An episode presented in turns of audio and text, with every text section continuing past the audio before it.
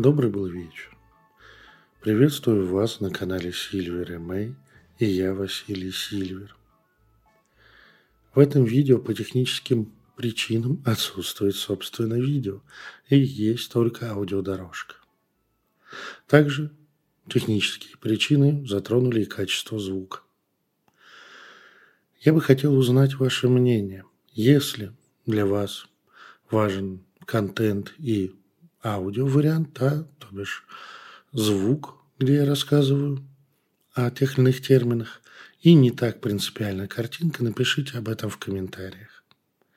Если же вам обязательно нужна картинка, и вы готовы подождать подольше, до того момента, когда выйдет запись с видео рядом, то тоже напишите об этом в комментариях. И тогда я смогу в дальнейшем планировать выход нашего прекрасного цикла «Азбука эзотерики». Ну что ж, а теперь мы можем заняться, собственно, азбукой эзотерики.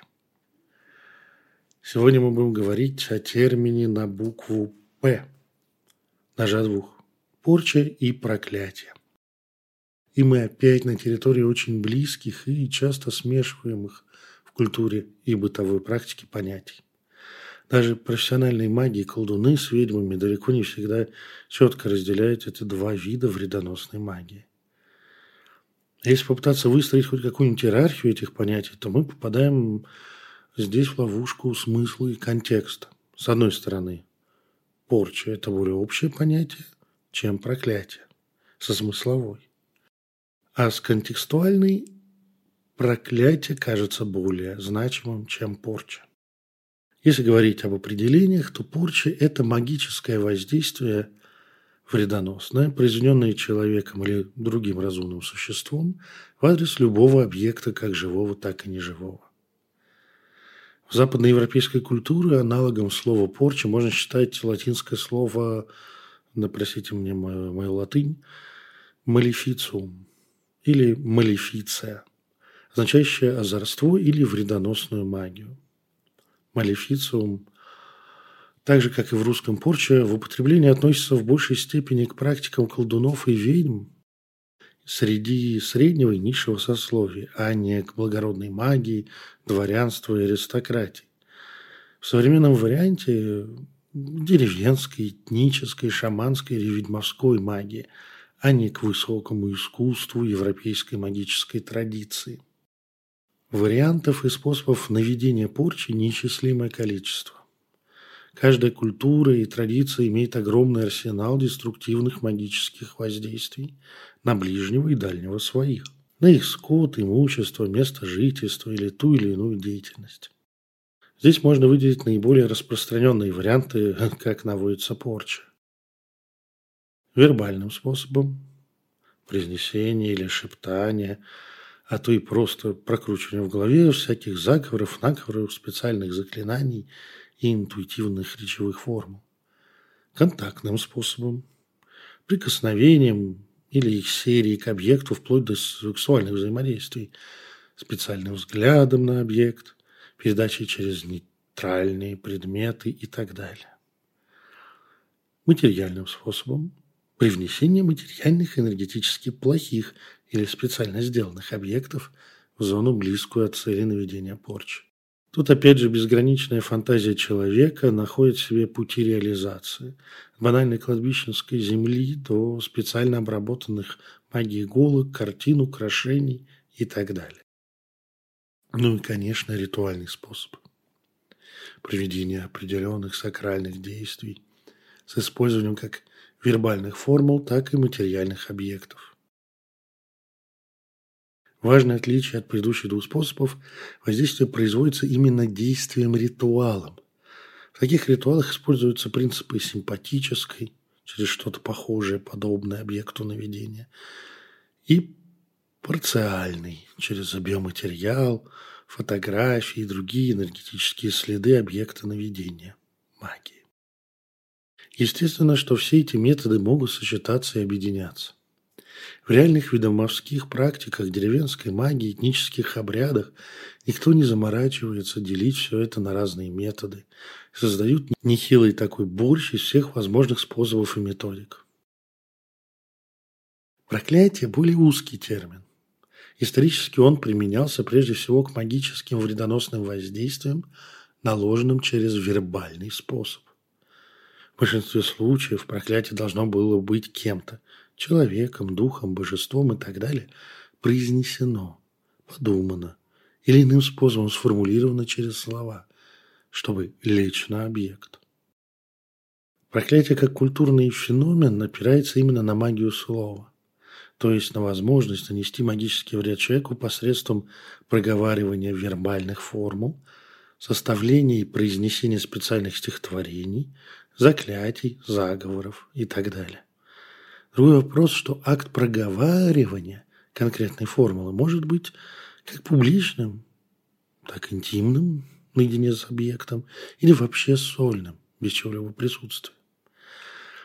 По идее, из этого должно следовать, что проклятие не может быть наложено существом, не владеющим членораздельной речью, но тут мы упираемся в то, что сотни тысяч лет человек предполагал, что все живое имеет свой, пусть и неизвестный людям, язык. А то, что физически не может говорить, обладает своим духом, нематериальным, персонифицированной проекцией, который говорить опять же может. В итоге ты можешь быть проклят как другим человеком в живой форме или форме некротической сущности, так и зайцем, оленем, орлом, их духами после смерти, духом дерева, духом озера и даже духом конкретного камня, не говоря уже о богах и великих духах. Полная свобода возможностей. И предки, хвала богам, в этом не ошибались. В практике мне встречался даже случай, когда человека проклял ревнивый дух его собственного автомобиля. Здесь стоит помнить, в чистом значении проклятый предмет – это предмет, на котором лежит чье-то вербализированное воздействие, а не просто вещь с деструктивным влиянием на человека. Но, к сожалению, сейчас проклятыми предметами называют любой вредоносный с магической точки зрения объект. Вот здесь ловушка контекста в том, что в процессе культурной мутации и обработки в ней мистически-магических тем за последние пять сотен лет проклятие приобрело более романтический, высокоэстетичный контекст, чем банальная порча или малефиция. Достаточно сложно встретить в текстах уже эпохи романтизма примеры того, как на героя была наведена порча, или он попал под простое вредоносное колдовство – его герои, даже обычные деревенские ведьмы от Сахи, начинают проклинать в хвост и в гриву. Также красивее и отсылает к образцам проклятий в античной и средневековой рыцарской литературе. Хотя как раз в балладах о рыцарях можно чаще встретить как раз мелефицию, чем чистое проклятие. За счет этой культурной обработки и на следующие художественных фильмов, фэнтези и мистической литературы слово «проклятие» создало свой контекст, где стало обозначать того же вредоносное магическое воздействие, но дым повыше, исполнение посложнее и вообще все гораздо элитарней, чем всякие ваши наговоры-заговоры. Пример. «Властелине колец» проклятием кольца называют как саму формулу, произнесенную Сауроном при его изготовлении, что всех отыскать, воедино собрать, так и воздействие самого кольца на душу и мышление носителя. Хотя именно влияние кольца на своего временного хозяина – это типичная порча или малефенция в классическом понимании, а не проклятие.